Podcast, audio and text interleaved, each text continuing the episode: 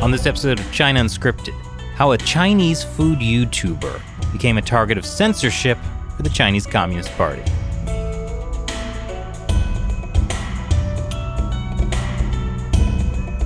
Welcome to China Unscripted. I'm Chris Chappell. I'm Shelley Zhang. And I'm Matt Gnaizda. And joining us today is Mike Chen of the YouTube show Strictly Dumpling. He's also an old friend. Mike, glad to have you here today. Thanks, guys. Haven't seen you guys in uh, many a years. Yeah, it's been a really long time. I wish the uh, the reunion was under better circumstances, but well, before we get into that, our audience is a little more Chinese politics, not necessarily Chinese cooking. Maybe they don't know too much about you or what you do. So why don't, why don't you give a rundown of who you are? Well, basically, I, I just make travel food shows mainly. Pretty much that's about it. I don't dive too much into politics. Um, so uh, not as much as you guys, obviously. So I just try to keep the content pretty lighthearted. Um, I love food. I Just want to showcase that. I love culture. I love traveling. So that's the main theme of what I do. Mm-hmm. And you also make a living as a Jackie Chan impersonator. Is that correct? Well, apparently he is my long lost father, according to many people. So, um, if that is the case, I would like my claim in his will.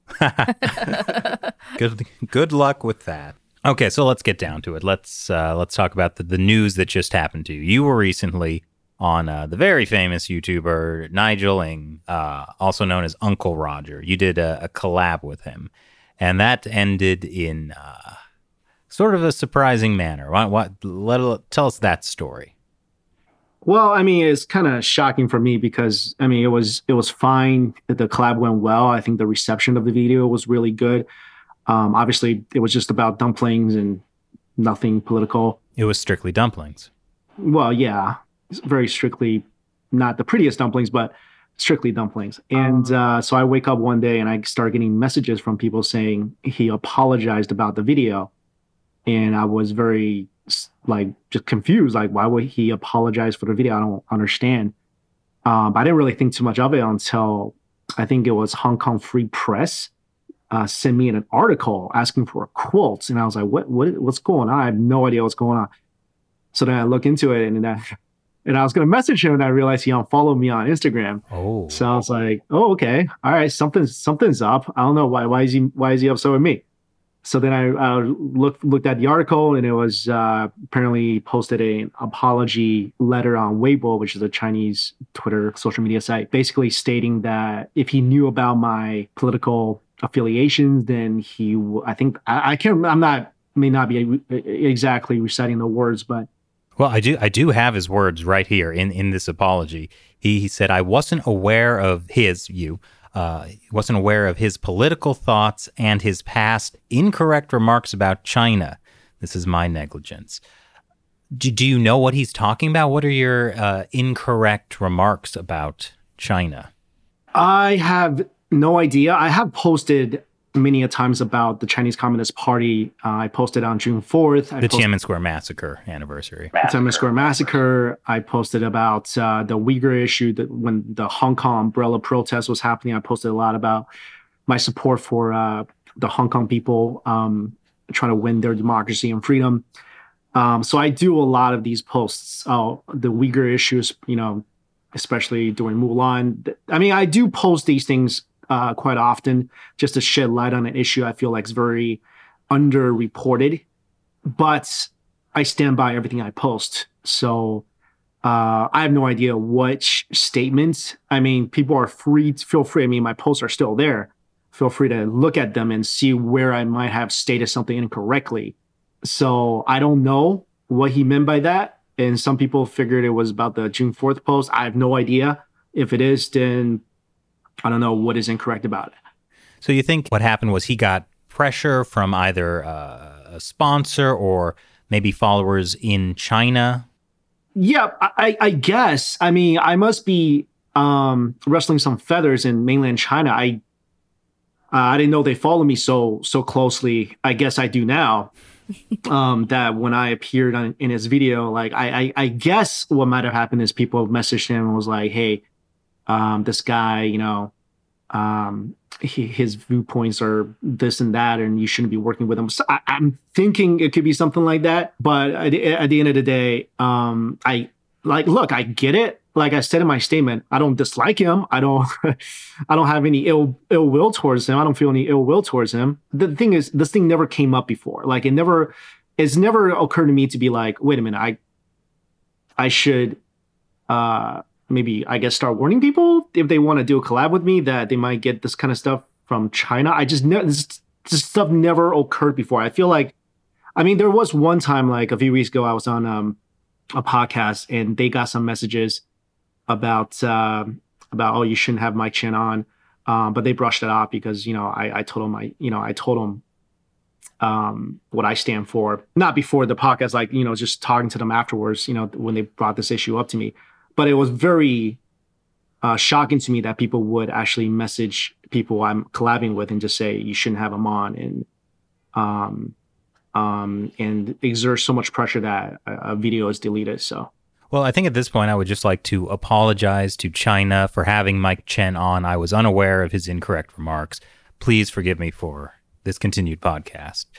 Uh, so, just I just want to be clear. So, in this collab video you did uh, with Uncle Roger, you didn't talk about politics. And no, we talked about dumplings. Strictly dumplings. And since then, he hasn't talked to you about any of this. No, he has not. Um, like I said, uh, I just you know woke up and found that he unfriended me on uh, social media, uh, and I wish he would have reached out um, so we could have a mature conversation about it it could have worked out in a in a bunch of different ways. Like I think he could have just deleted the video or just say he doesn't agree with my viewpoints, but to kind of say my comments about China is incorrect, I feel like it's it's a little much. You didn't have to go that far. Um, it's interesting because in the Weibo, the comments on the Weibo post that he made, a lot of people seemed kind of surprised or just didn't know what he was apologizing for.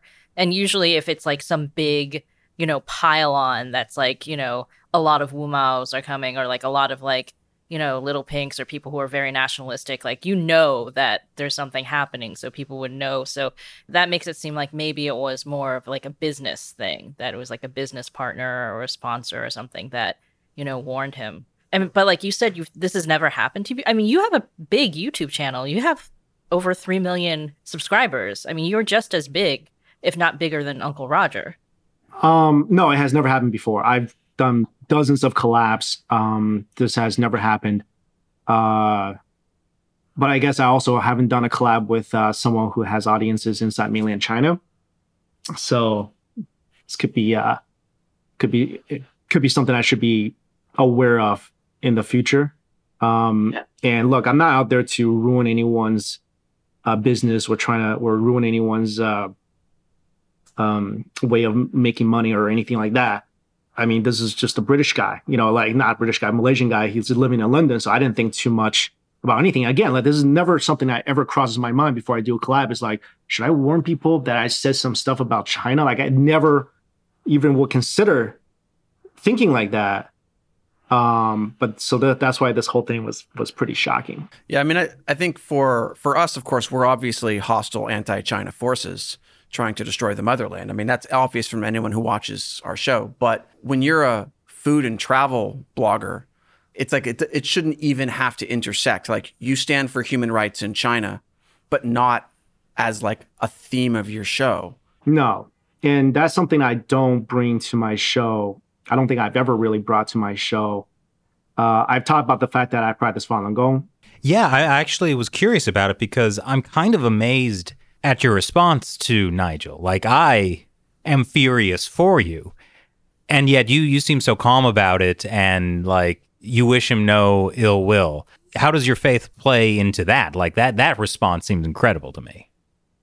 I mean, well, look, it's again, I don't I don't fault anybody for, you know, whatever they they, they think is in their best interest. Like uh, everyone has their own priorities um, like I, have been really upfront for many years. I practice Falun Gong, which is uh, based on truthfulness, compassion, and tolerance. And ever since I started practicing um, a long time ago, I've been trying to make myself better, you know, by cultivating through those three principles. So I don't try to blame someone or um, try to, you know, uh, right away react in a way that like, oh, this person is this person's fault or react in anger. Like I don't try to do that. I try to take a look at this, look at a situation as calmly as I can. And yeah, I mean, it's it's tough when the CCP wants to get you or Chinese netizens they want to um, get their, you know, what they want you to go a certain way. I mean, since then, of course, I, I have been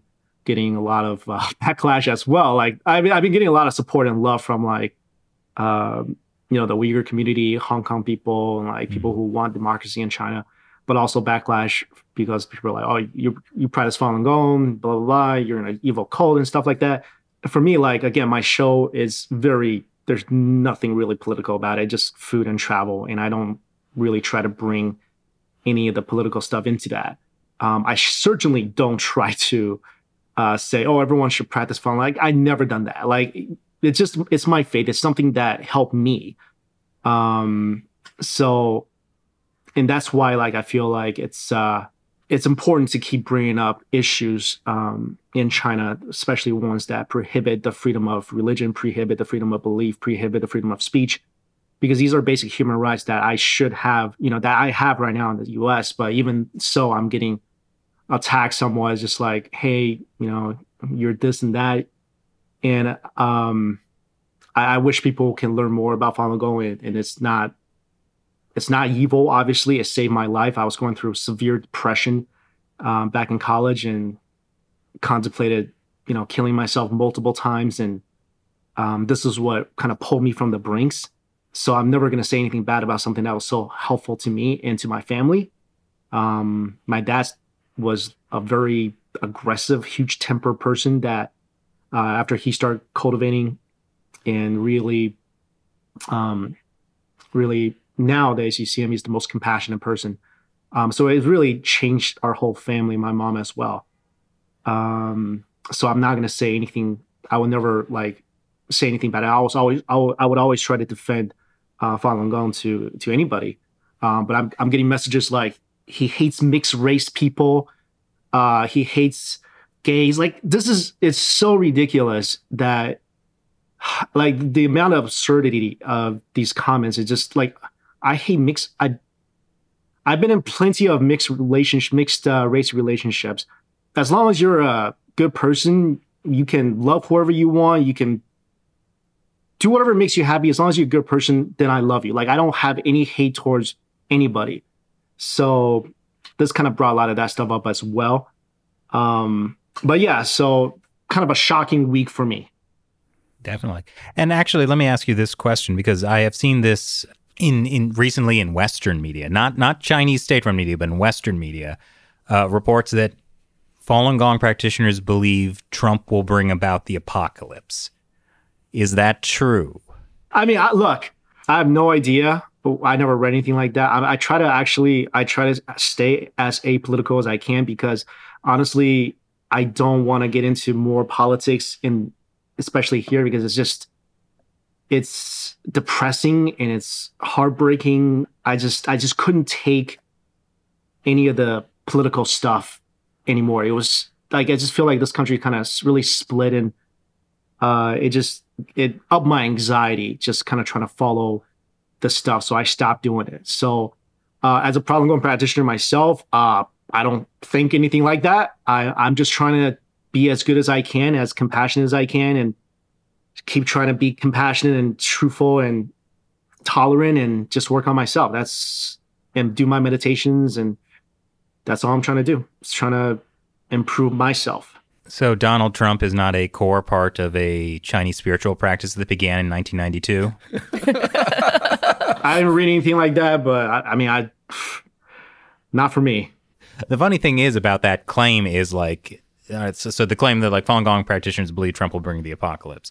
Like out of context, I could believe like Falun Gong is like incredibly left wing then because it seems like the left is always like Trump is going to bring about the end of the world. Oh, right. Ah, uh, okay. Yeah, you get it. Yeah. Anyways. Uh, oh, well, I find it interesting that like a lot of the things that you were talking about, Mike, you know, they actually kind of originate in Chinese propaganda. Yeah. Essentially. Um, even like some of these like claims from Western media or um, you know what you were saying about people saying that you were in a cult or whatever that is like straight from the party line. Um, and it's interesting to me that even outside china um, so many people would just believe that and and you know use it to kind of accuse you or uh, to like uh, invalidate like you as a person or what you're saying Right. It's like attacking the person rather than attacking what they actually said. Right. And it's, I mean, I'm really passive at this point in my life. I don't want to get into conflicts. I don't want to get into controversies. I just want to eat my food. I want to film my videos because I know they're uplifting. They help a lot of people, um, make people feel happier. That's really what I want to do. Um, but yeah, but a lot of attacks and, uh, I mean, just straight up nonsense stuff. Um, and also, I think an- another one was, uh, oh, he's in charge of marketing for NTD. I'm not like I'm haven't been inside that office in over six years. And I mean, back when I was there, I was, you know, doing, you know, some YouTube stuff like when, when we first did off the Great Wall, but that was a long time ago. Um, and I did some other stuff, but like I haven't been there in six years. So I'm not currently the head of NTD anything. Um, is that it's supposed to be an insult well, I think they're like, oh, he's in charge of this this this media that's spreading all this propaganda in the U.S. Like, uh, look, I don't even really watch NTD. I don't know what they're doing right now, but I'm certainly not in charge of anything besides my own YouTube channels. Well, I think it is important that uh, people are held accountable for jobs they had in the past because that has an influence on what they're doing now. So this is why I'd like to take this opportunity to say I used to work for Mrs. Fields Cookies. And China Uncensored is really an extension of the Mrs. Fields industry. That's good to know, man. Yeah. I used to work at a Jewish day camp. Uh oh. Let's back away from this now. but but it is very very interesting. Like I've noticed like for example, you've talked about the Uyghurs. Nobody when they're talking about like, you know, mass concentration camps and forced sterilization of Uyghurs, you don't have the media going like, ah, but they're Muslims. Do you know about the Muslims? Do you know what the Muslims believe? And yet Falun Gong is treated entirely differently. Right, right. Um, there that does happen, um, like you said. So I don't know. I don't know what it is that scares so, people so much about. It's really like I'm really mellow now because of Falun Gong. I didn't used to be this way. I didn't used to be all that compassionate. I didn't used to be all that calm. Um, anything would set me off. I used to get in fights all the time. Um, but I can only say wh- how it helped me. Again, pull me back from the brinks of despair, I guess, hopelessness, and my whole family too. Um, so I don't know why there is this target, and I think a lot of it has to do, like you said, Shelley, like stuff from the state propaganda. Like when, I mean, people really need to look at when you know when the persecution of Falun Gong started. Like it was something that was applauded by the government, like for so many years as a great Qigong exercise, and so many people start practicing it, and it was so great until one day it wasn't great anymore. That's what the government decided, and the crackdown began. And then now, and then it's labeled called, and you know, and the practitioners like are systematically tortured and persecuted. And this is why I stand so strong with other groups that are persecuted by the CCP as well, because I know I am part of a group that if I went to China right now, I probably wouldn't be able to come back. I, I don't know. And this is something, again, is something like uh, n- none of it, the persecution of Falun Gong, the persecution of Uyghurs, um, Tibetans, these are not news topics that are really popular. They're not topics that come up a lot. So I think, um, at least for me, I feel like I have a responsibility to, to talk about it. Do you think like what happened with Nigel has given you an opportunity to do that? Um, I think I had to clarify clarify the the comments that he made, um, because he did say my comments about China were inaccurate. So that's why I went on record and I talked to the press about this because I wanted to stand by my comments and not just let people think that yeah okay he said my comments were inaccurate then I just kind of back down from that. Um, they're not inaccurate. They're probably um, very very tame compared to uh, so much of what's happening over there. Well, if anything, this has shown me the real reach of uh, the Chinese Communist Party's censorship. The fact Like when I first found out about, about, Uncle Roger, I never would imagine that there would come a time where he would be like desperately sen- self censoring and censoring you or anyone else to uh, be- because of essentially because of a persecution the Chinese Communist Party began over 20 years ago. Yeah, I mean, I, again, I don't know. I don't even. I don't know what happened with this whole thing. I don't know who reached out to him or talked to him, but yeah, I mean, the the extent of the um, the reach of the CCP censorship it's it's global. It's very global, and anybody who wants any part of the China market, which a lot of people do, you can't have any part of you that they don't like. But the thing is, like, they might like you today, but they might not like you tomorrow for a different reason. So, I mean, look at Jack, what happened to Jack Ma. I mean, I don't know exactly what's going on with that, but nobody knows where he is. I mean, he was the one of the richest guy in China, but now where where is he? Like nobody knows. So uh, it's kind of like getting getting in bed with uh, with the with a snake. You don't know when it's gonna cuddle with you. I guess do snakes cuddle? I, I have no idea. Clearly, you're a man who has never been in bed with a snake. Well, that's too bad. You should. Uh, no, just kidding. I don't know. I don't know what's like. uh, well, I mean, I think even your dad, Jackie Chan, right? You know, spent years like I remember very clearly, like, you know, when I was a kid, I would watch Jackie Chan action movies with my dad. And then when I grew up and like realized his complete toadying to the Chinese Communist Party, I was so disappointed in him. But then a few years ago, he got in trouble uh, with the Chinese Communist Party. Yeah. I mean, so- even even prominent Communist Party members are not safe from being persecuted by the Communist Party. Yeah. So yeah, it it doesn't help you in the end. Um, has it made you uh, concerned about you know your own YouTube channel and your own like being able to you know do business with other people or that kind of stuff since this scandal happened? I mean, it definitely came ac- uh, across my mind. Um, and uh, I, I mean, I don't work with any brands in China, um, obviously, but it has crossed my mind. I mean, they could censor me. I mean, they have the power to reach out to people and, and censor me, I guess. But we all got to sleep at night. You know, we all got to look ourselves in, in the mirror the next morning and be okay with ourselves. So, I mean, I don't have the most giant platform in the world, but I'll, I'll lend a voice to those who really need it. And, um, and again, there's not a lot of people speaking up about the CCP. I don't, I mean, I can't, I mean, I, I know a lot of people, influencers apologize to the CCP. You know, K-pop stars, I know there's a couple instances of that. There's not a lot of people standing up to the CCP. So even if it costs me what I have, then again, at least I can sleep at night. So we all have to make a decision in our lives to what do you want? You want fame, you want money, or you want a clear conscience at the end. And I think some broader context uh, for people watching is that, you know, even multinational companies have done essentially what Uncle Roger did. Somebody will post something about the Dalai Lama or Hong Kong, as happened in the NBA, and then there'll just be this mass apology of like, "Oh gosh, I'm so sorry." So, like, if if the Chinese Communist Party is able to pressure gigantic na- uh, international corporations, from some perspective, I can understand how like this one little YouTuber, Nigel Ng, can be swayed by that. That's a lot of pressure. Yeah, for sure. That's why I said I'd never held any ill will towards him. I I even understood why it happened, but for me, I just wanted to clarify the incorrect Chinese comment part because I don't want people to feel like I've said stuff that wasn't accurate and I wasn't able to stand. I wasn't standing up for what I said.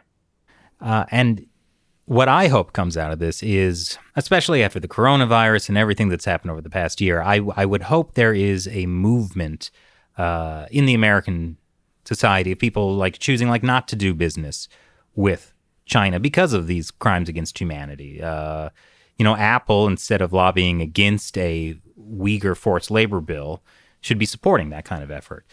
People should be buying, like I know you have a new chili oil that you're selling like that should be you should be the new Lao Ganma.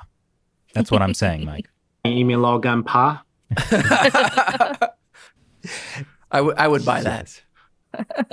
and yeah, I think that that is important. Like you do have this very this very cool platform that is an alternative to you know, like how should people look at Nigel Ng, Uncle Uncle Roger? Like he has caved to pressure from an authoritarian regime. That versus you, who is like still incredibly tolerant about this. I'm more mad than you are.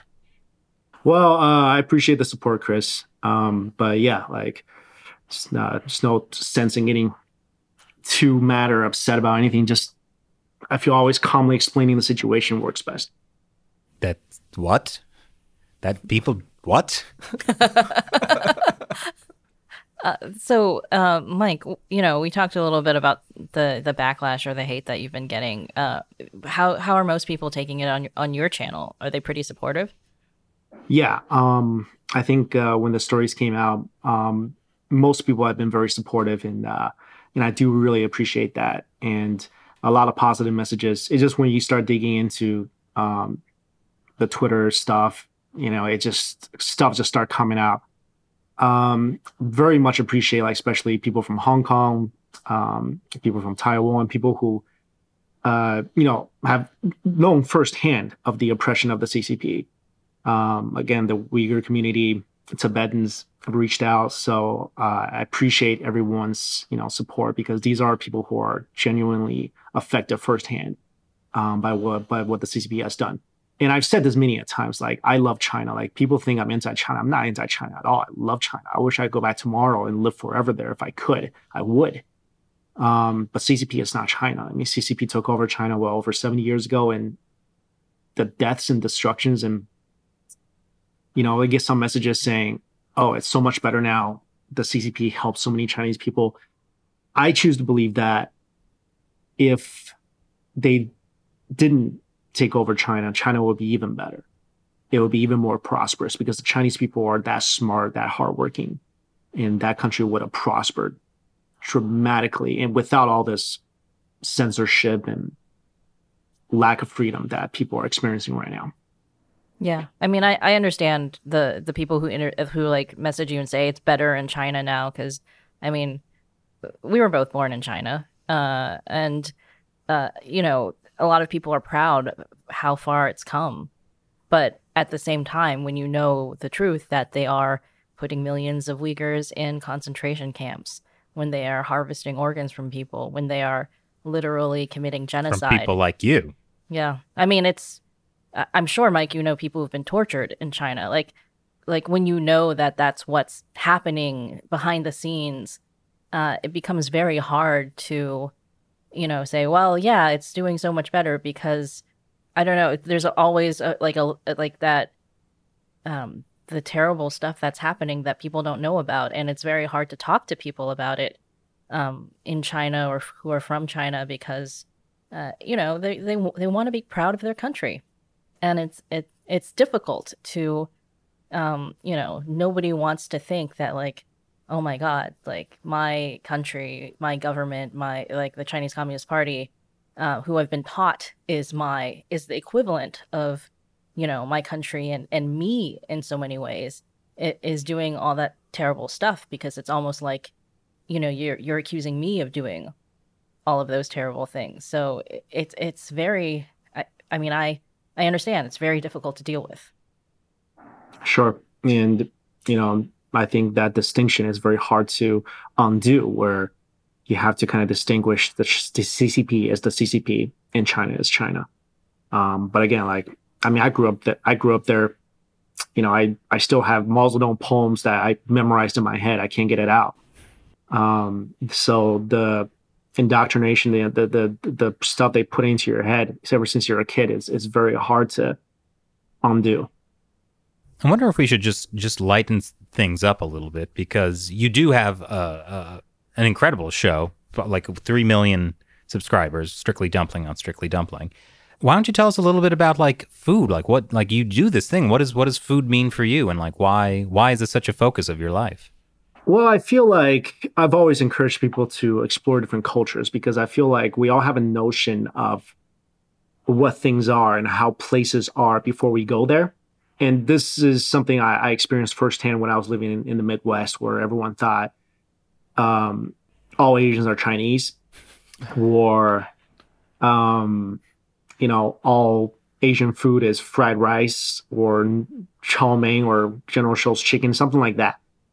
Like obviously, I'm not trying to say like it's that's still the case today. Whereas you know, there's a lot more availability of shows and and, and the internet and and people are being able to um, experience more diversity. But back then, this was what I experienced firsthand from my friends and people around me.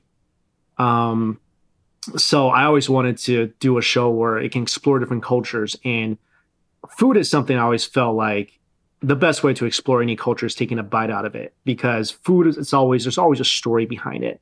Um, not only is it good, it's it's nourishing, it's fulfilling. It is also a lot of foods food items are historic and they're um, they some of them like I know a lot of Chinese food have legendary tales behind them about their origins and um, why they are what they are. So I wanted to show that to people, and also like I love to eat, so I love to take people with me and um, show them all the great stuff out there to encourage people to travel as much as they can, and see as much as they can, and get to know as many different cultures as they can. What's a, a Chinese dish that you've you know done a video about that has like a rich story about Chinese culture? Well, we're on the topic of dumplings. Dumpling is one of the most historic foods in China, and obviously it's something that every single culture has now a, a form of dumpling.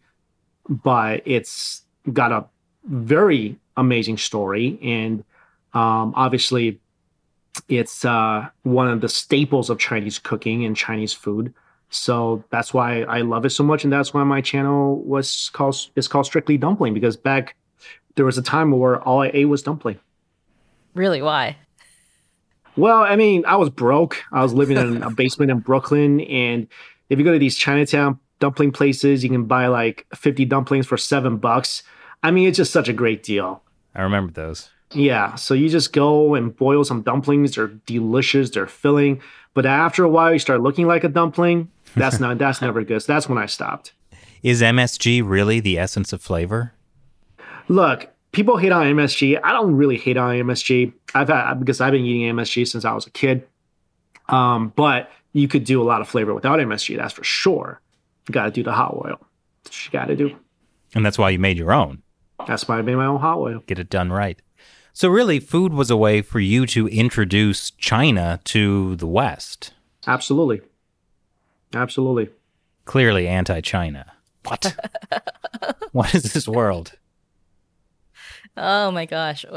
When's the last time you went to China, Mike? Uh, when I was 15 years old. Um, again, I loved it. Like when I went back, my parents sent me back as punishment because they really didn't have time to look after me because their restaurants were so uh, busy. Uh, I ended up loving it. I didn't want to come back. Um, so I grew up. I, I didn't come to the U.S. until I was eight. Then I went back for you know when I was 13. My parents sent me back, like I just said. But 15 was uh, the last time I stepped in uh, in China, and then I started cultivating Falun Gong when I was 20 ish, and I couldn't really go back ever since then. You started practicing Falun Gong in the United States. Yes, in the United States. Okay. And so you said your your parents were involved in the restaurant business as well. So did like any love of food come from them?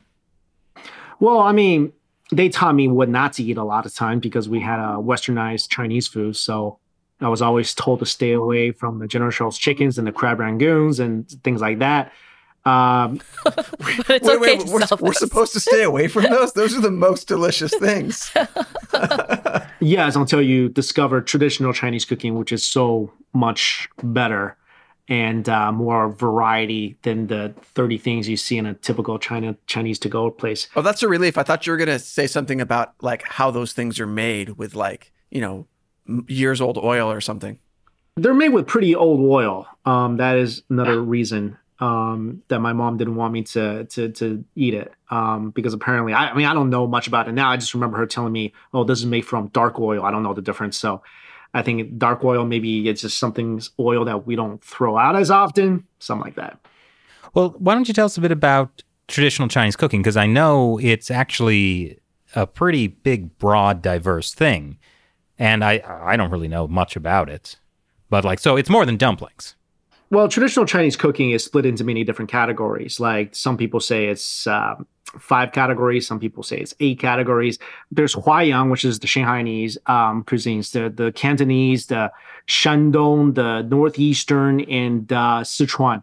Um, and each has very distinct flavors. And I always tell people this like, China is one of the few countries in the world, I feel like, where you could travel from city to city, maybe even village to village, and you'll find something completely different. So you could eat Chinese food for the rest of your life and not even be able to taste even a fraction of all the different varieties. Um, and that's what makes traditional Chinese food so incredible is because there's so many different ethnic groups in China.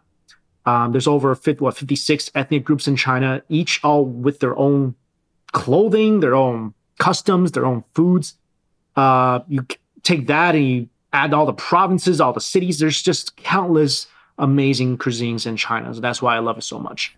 Yeah, I know. Like Tibetan food and um, Uyghur food is is is very different from everything else and delicious.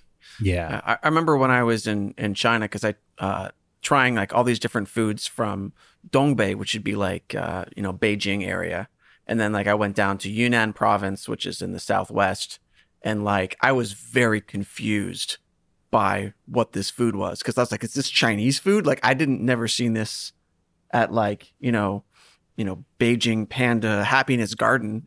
Okay, You know, is that what you're like, eating in I- well, no, but I mean, I just like I was so surprised by this like variety of stuff that I'd never seen, never heard of, and that was just like I haven't been as many places in China as you know as you have, I'm sure, but like it's it's just yeah, I mean, just so many amazing things, and then and that's not you mentioned five types of cuisine. That's not even mentioning like Tibetan food and Uyghur food, and then some of the other ethnic minority food is is all just amazing stuff. if you want to really break it down, like I said, every ethnic group has their own food. Every province has their own food. Every city has their own food. Um, and it's all vastly different than each other. Hey, is it true that a McDonald's in China offered a spam and Oreo sandwich? I wish I had some of that. Uh, that actually sounds not bad. really? That What? sounds terrible. You, you know, you know what it is because when you're cooking spam, you're supposed to coat it with some sort of sugary topping. Uh, Yeah, I saw your video about that, and I'm like, I realized that I've been doing it wrong. Yeah, you, you got to do that nice caramelized layer of uh, of uh, sweetness outside the spam. It's just life changing. Pro tip. okay. Wow. Wow. All right. You know, out of this is this is the 101st podcast we've done, and I think I've finally learned something. About spam. Yes, the things that matter. okay. Okay. The things that matter. Uh, Have I just trashed all the work we've been doing for eight years? I don't know. I think the spam Oreo thing got you much more excited than I was expecting. Well, I was thinking about if they have McRibs in China, since the McRib is back, and I really love the McRib. And then that reminded me about the spam Oreo thing. I, I like I said, I, I'm all up for uh, interesting foods. So this this could this could be good. What's the strangest thing you've ever eaten? Um, too many. I went to a restaurant that served exclusively insects. I don't know if you guys ever had a a spoonful of ant larva in your mouth. no. No. They were dead, right? Well, I hope so. Yeah. Okay. Well, they're larvae, so Naturally sweet. Sweet. Naturally sweet. Really? Wait, so what's the most delicious insect you've ever eaten? I don't think I could ever say any insect's really delicious. I mean, because they're so small, right? When you're eating any of them, it's more like you're tasting the spices, where you're taking the tasting the texture. You're not really tasting the insects. So I I I- I think the one that went down the easiest are flash fried caterpillars because it's it's like a little puffy crunch and that's it. It's like a little insecty Cheetos. Hmm. So it's not that unpleasant. You should ask what is the least unpleasant thing I've eaten. Well, I remember I, I I was in Australia and uh, like a wilderness survival guy gave me uh, like a, I think it was like a grub or something that he c- cooked over an open fire. Lion King. Okay, yeah. Yeah, it was actually pretty good. It was just like kind of very like oily and fatty and a little ch- crispy. It was actually pretty good. Is it slimy yet satisfying? Ah, hey, we were talking about the Lion King earlier. That's a, that's weird synchronicity. Um, oh, I had a good question. Oh well, I mean, like lobsters are basically the insects of the sea. Yeah, with delicious meat. Not goo on the inside. True. I'm just imagining if we could genetically engineer like a really big caterpillar, it would probably be delicious. No, no. Yeah, n- nothing could possibly go wrong with that idea. Most of the beef we eat is cloned beef, I've heard. No, that's not true. Is I, it? I heard it and I didn't look into it. No sense in playing God in that one. okay. Well, I was going to ask you for advice on how to find good food when traveling because we are terrible at this. Like every time we go to somewhere, you know, for uh, China Uncensored, like we'll go to Taiwan or Hong Kong or something, we don't know what to eat and we'll end up at like a McDonald's at like 11 p.m. at night. Help us. you got to ask the locals. Um, cab drivers are really good source of information because all they do is drive around and eat. So ask the locals. Um, if there's a spot that a lot of them say to go to, then you hit the jackpot. Good to That's really good tips. Yeah. Do you give these kind of tips on your show? Absolutely. I mean, there's no yelping in a lot. No, well, not always, but there's not always an app that tells you what's good in other countries. So got to rely on the locals. They know what's best. Nice. And you just got back from uh, a food tour of Korea, correct? What was that like? Uh, Korea is one of my favorite places to go to, so it was very enjoyable. Um, I love Korean food; it was one of my favorite foods. Uh, and um, I got to try some really good stuff at Shake Shack in Korea, Really? Like what? like a uh, gochujang burger, which was delicious because uh, most people don't know in Korea the meat quality is so much better. Um, so the burgers actually taste really amazing. Like they they taste like dry aged meat. Uh, they may be dry aged, I don't even know, but a lot of quality is in their food. So the fast food places in the U.S. don't really compare to the ones in other countries, especially in Asia. Wow. And so, what's what was your favorite country to uh, travel around and try the food? Uh, I love Japan because the Japanese people. I mean, I wish I could go to China. That's would be my number one answer. But Japan is beautiful because every city you go to, again, has their own flavors and and distinctive uh, foods. And also, the Japanese people are pretty darn amazing. Like their uh, dedication to food is incredible. Like they'll grow a watermelon and they'll sell it for 150 bucks. And you take one bite, you're like, that was the best 150 bucks I ever spent. wow. Whoa. Did have you been to that famous sushi place? like the Jiro loves sushi thing. Yeah. Or, yeah. I heard it's extremely over- overrated by my local friends. Oh. Spicy. Uh, they told me it's not a really a good environment. It's just going. It's like a it's in a train station or something. That's what they're telling me. I I never been, uh, but uh, but they recommended a lot of other sushi places. So, um, been trying to get into that a little more. Okay. Have you ever had whale in Japan? No, I have not had whale. I think that's uh something I don't want to have. I feel like it's kind of um, obviously it's a cultural thing, but like I, I don't. I- I think they're beautiful creatures. Um, I really don't think a cow's that beautiful, so I can eat a burger with no remorse. I mean, some cows are really cute. I, I, I just have to kind of tune tune out how cute they are sometimes. Uh, but yeah, I don't think I can eat a whale. Well, I know there's there's one restaurant that we both agree is a place we would really like to go back to, but probably can't. And it's that McDonald's in Admiralty, Hong Kong, that is like the most futuristic, far out McDonald's where you can order everything. Hong Kong is so great. I, I, I really wish I could go back there again. Uh, Hong Kong is just such a wonderful place, and um, food around every single corner. So never go hungry over there. Yeah. We found a place that was recommended to us by a friend in Taiwan. We never would have found this. This was like a not a white people restaurant. No offense, Shelley.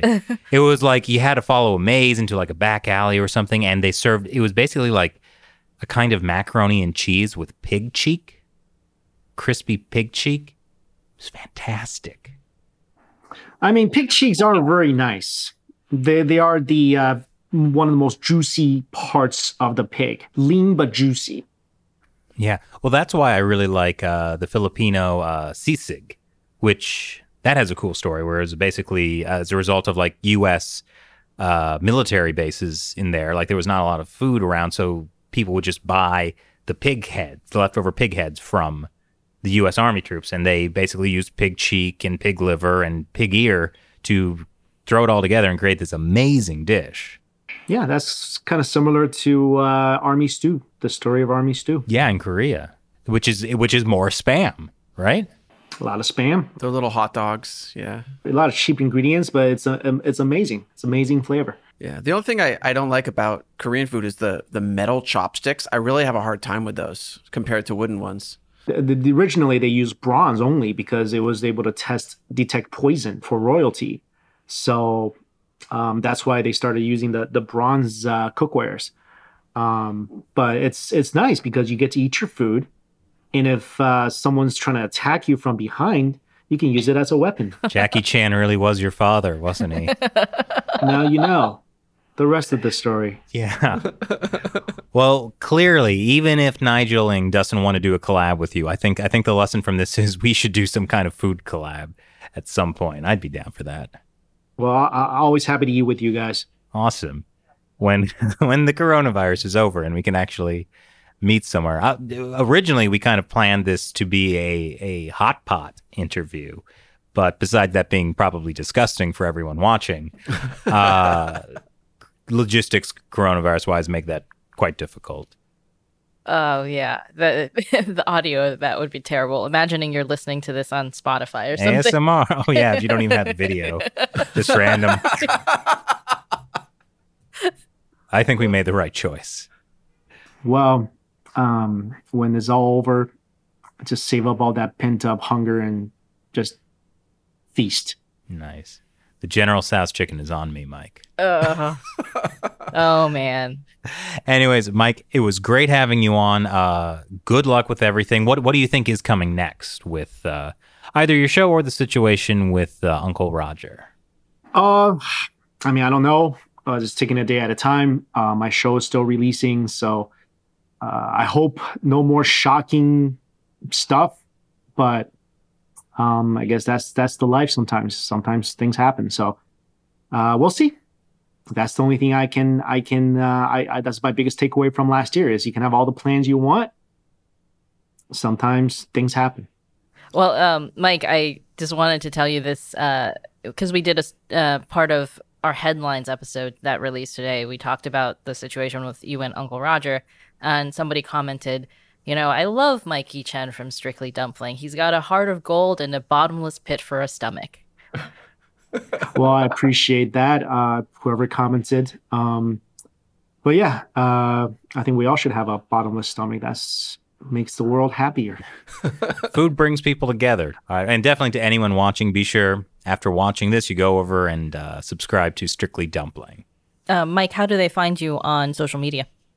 Uh, Strictly Dumpling. They can uh, Instagram. It's Mike X I N G C H E N. Um, I'm, I might be thinking about getting off Twitter because that's kind of a cesspool. Yeah, Twitter's the worst. So, but yeah, Instagram is great.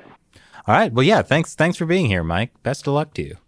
Well, I appreciate you guys for having me. Um, yeah, hot pot when this is, whole thing is over. Done. And we won't film it. well, I don't know about you guys, but I'm pretty hungry now. I could do hot pot. I could do Yeah? hot pot. Yeah. We could bring the stuff to the studio. Yeah. That Nice. sounds like more of a pain. Yeah. Yeah. Well, anyways, we have hot pot to eat. So thanks for watching. Be sure to check out Strictly Dumpling. It's a fun show. It is. and um, maybe encourage Nigel Ng to do the right thing. Yeah, I really liked Mike's message with that. Just trying to like understand where he's coming from and not hold it against him. Like I, I just wish that more people had that kind of feeling towards people who've wronged them. It would be a better world. If a lot of people loved each other, the world would be a better place. Do I get that quote? I you you're quoting something. The room. You don't? Well, I guess you haven't seen it a hundred million times. I've only like seen I the room have. once. Seen it once with you. Oh my gosh, it was the whole point of the movie. The whole climactic message behind Tommy Wiseau's art. You don't remember that. No. All right, over Hot Pot, we're going to be watching The Room. Uh, I'm suddenly They're really gonna- they're busy. gonna love Yeah, it. I, I can't. My living room is not available. You can learn a lot from The Room, especially in this day and age. Man of our time. Thanks for watching China Unscripted. Once again, I'm Chris Chappell. I'm Shelley Zhang. And I'm Matt Gnaizda. We'll see you next time.